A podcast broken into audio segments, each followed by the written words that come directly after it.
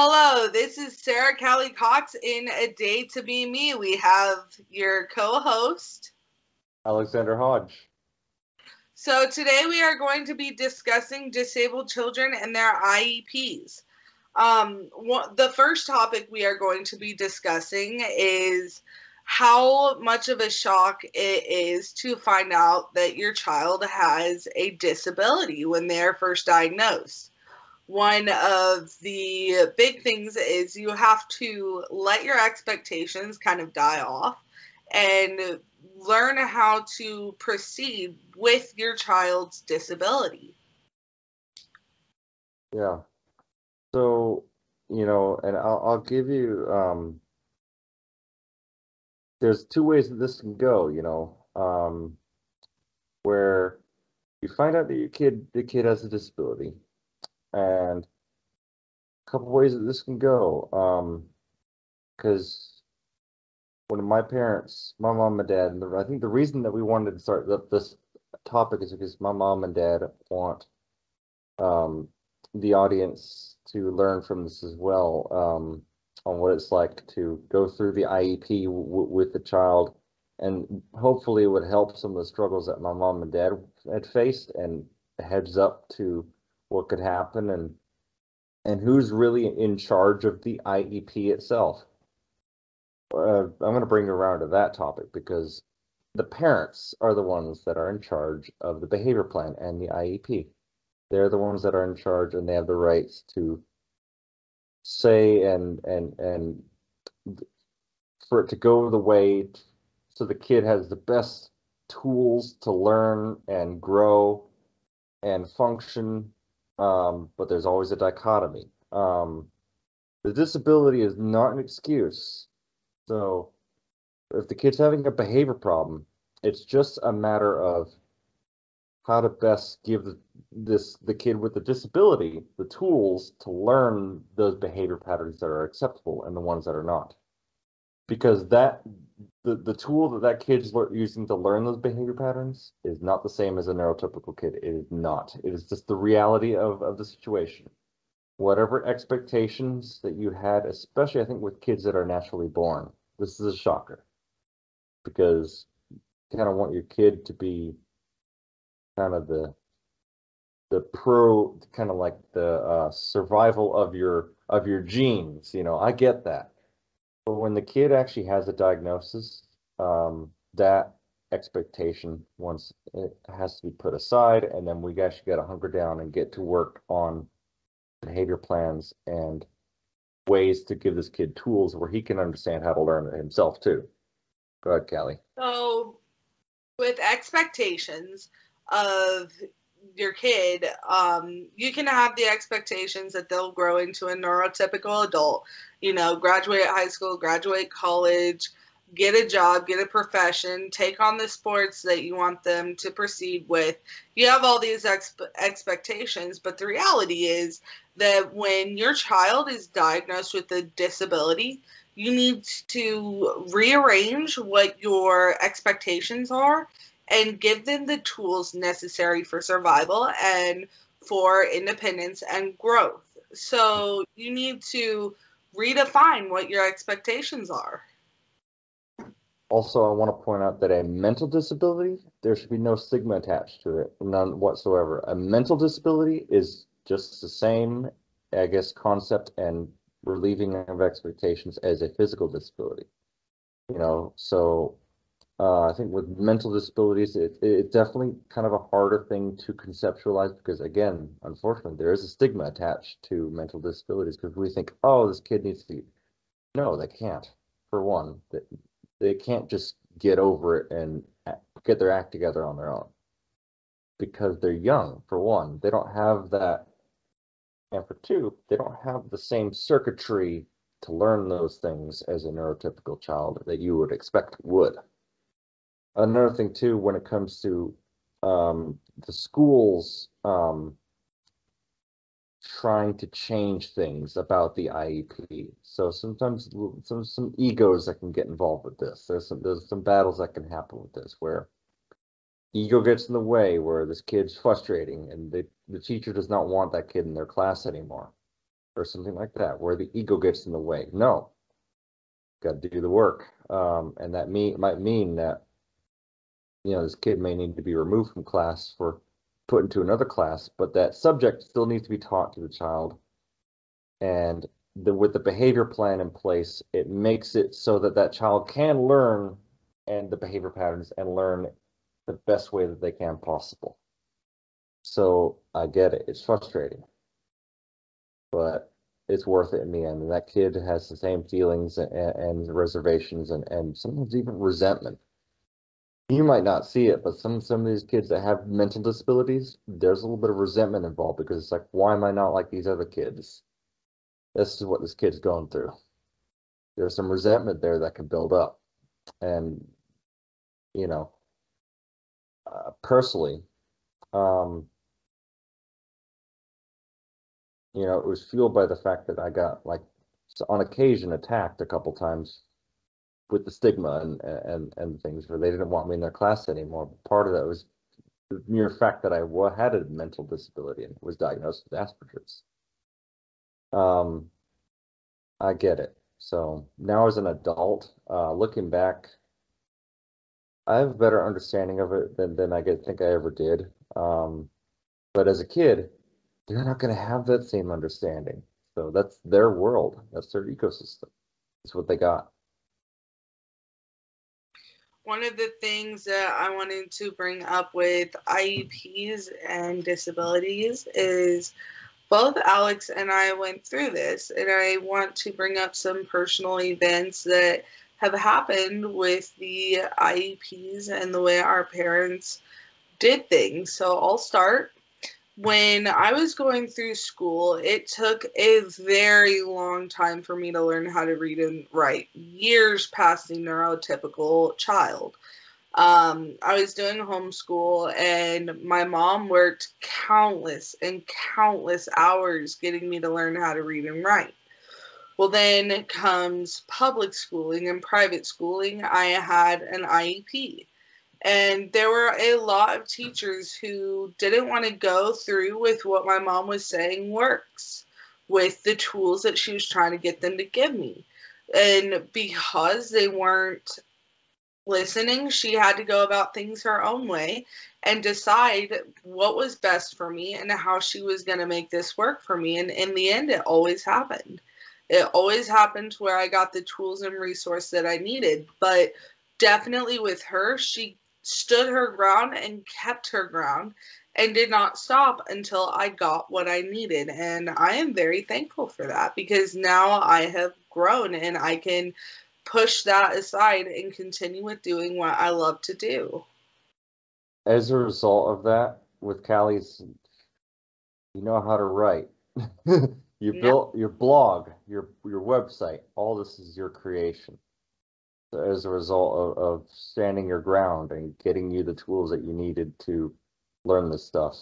So yeah, um, and my experience was I was going to um, this started in elementary school. Man, um, my start of school was rough, and this is probably why part of the reasons that I'm not a disciplined studier in college is school from the start was it was hard.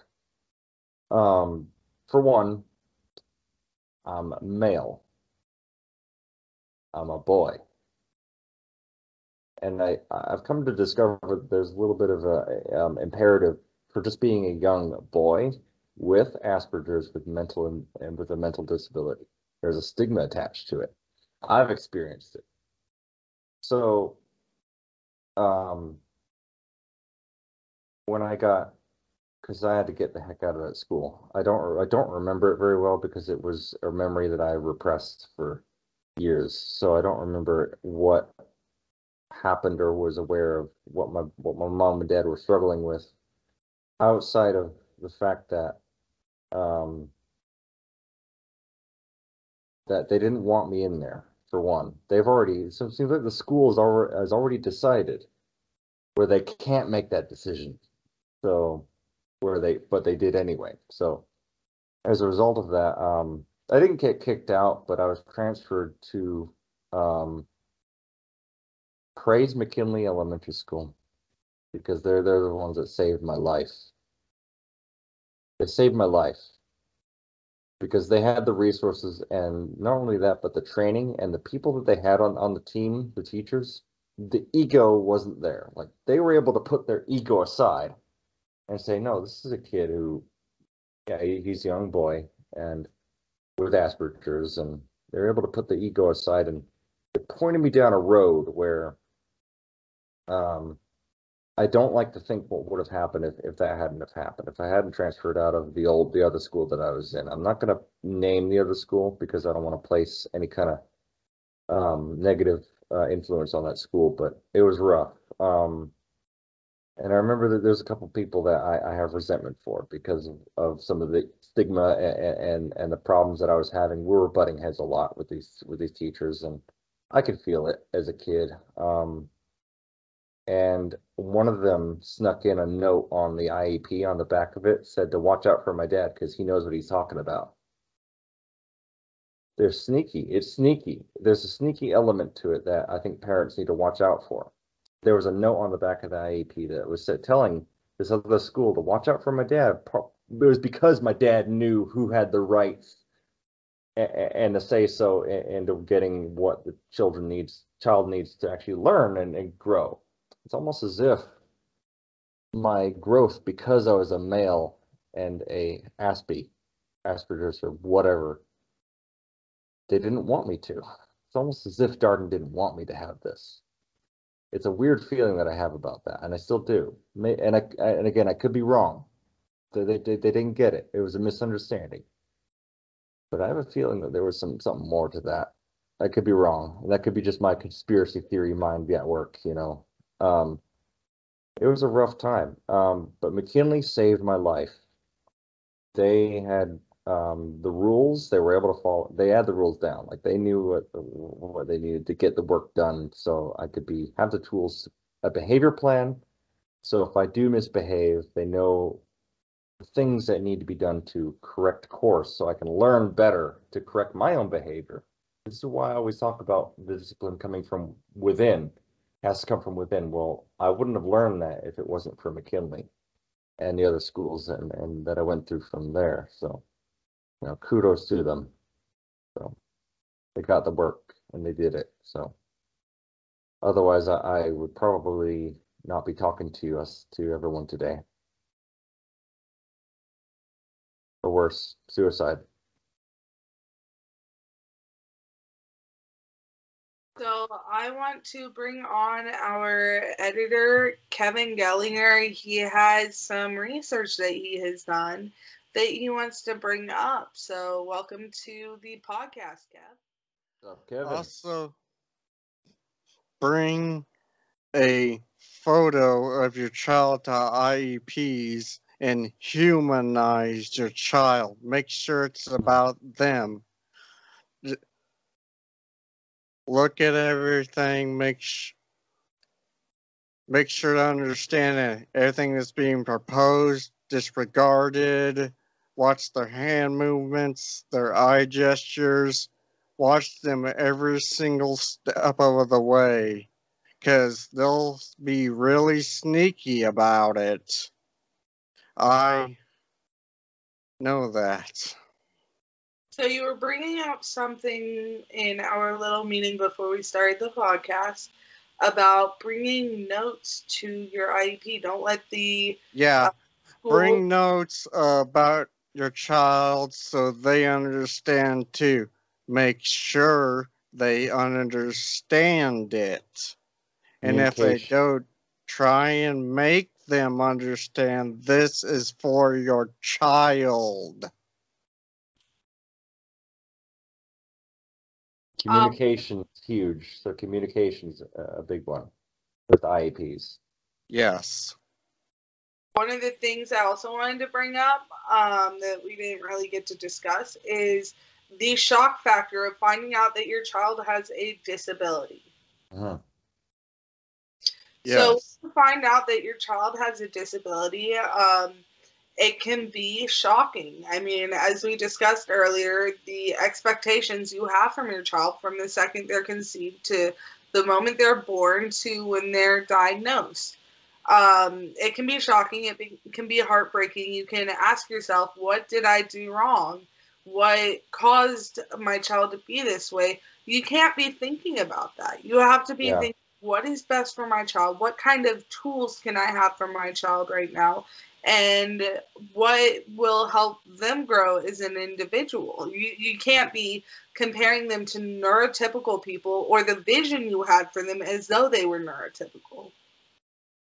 I think by taking a stoic stance to it and understanding what how we respond to the diagnosis from what we can control and not think about what we can't control. Here's what we know. This kid's got a diagnosis for a disability. What do as parents have control to respond from to and from from then on forward? So instead of clinging on to what we can't control um, with that. So, yeah, uh, I, I think I don't know for sure, but this might be. It seems to be. I don't know for sure. Maybe assu- I'm kind of assuming that this is a common theme with parents who have their child naturally, um, where they have, and all of a sudden they have a diagnosis with something that they, um, hoping their kid wouldn't have. Um, in my mindset, this is why I'm not for having kids, starting a family for myself. It's because I know myself too well. That shock would be too much. I wouldn't be able to handle it. And I wouldn't have the patience for it. No, my, my I think my ego would get in the way. It's too big. I just know myself well enough that I would not have the same patience as a father figure that I should to have a, a child with a diagnosis with a disability. I wouldn't. Um, sorry to say to the ladies out there, but no, you know, I know myself too well. I wouldn't have the patience, especially if they get overweight and on the pills. You know, I just wouldn't have the patience for that. One of the things that parents should understand is before you are a parent, realize that when you agree to um, have a child, when you're looking towards having a child, you have to understand that they could come out and be disabled. They could come out be gender that you weren't planning them to be. They could come out with a whole bunch of different things premature. You got to understand that when you sign up for this, that this is what you are going to be able to handle. Yep. And it's all about what can we control? What do we have control over? How to respond from here on forward. Absolutely. Yes. It's a very challenging environment. And in some cases, might mean setting the kid up with a family who can do it. So, which might mean adoption, setting them up for that. That's what happened to me. That's what happened to me because my bio parents, it's where I, where my diagnosis partially comes from. And um, to be honest, I do harbor some resentment for that. You know, I don't blame him for not being able to take care of me. No, like I, that's not where I'm going with it. But it was a shocker to me to, too to find out that I have a diagnosis, and I compare myself to kids who are neurotypical. It's like, God damn it, why? And then I come to find out that my birth parents are partly why, and it's like that was a hard hurdle for me to get over, but I'm over it now because I know what I'm in control over, and that's something that I can't control. I, am what I am now. So, but I was lucky to have been adopted. My mom and dad are my mom and dad, Donna and Stephen Hodge. They're my mom and dad. So, um, sometimes that might mean that something that might happen, might happen, you know, when you have a kid.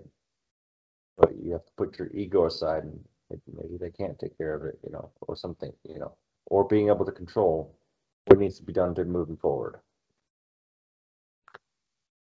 So one thing that I want to bring up with the adoption is you you have to focus on one like where your kid's gonna go for one, but with the adoption that I went through, I went to amazing parents, just like Alex went to amazing parents.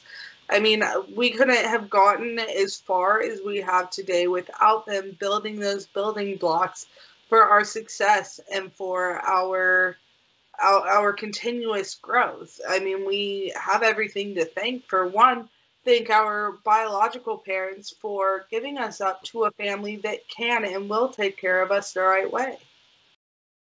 And I also want to thank the schools that followed through with the, with the rules of, of the behavior plan and the IEP that gave us the tools to learn and become who we are today. Actually, have a day to be me. Mm-hmm. Well, I think that concludes our podcast. This is Sarah Callie Cox at A Day to Be Me with our co host Alexander Hodge. And our editor. Kevin Gallinger. Have a great day, guys, and have a great day to you, our audience. Yeah. KPG here with a day to be me. Make sure to like, comment, subscribe, and hit that like button for more videos.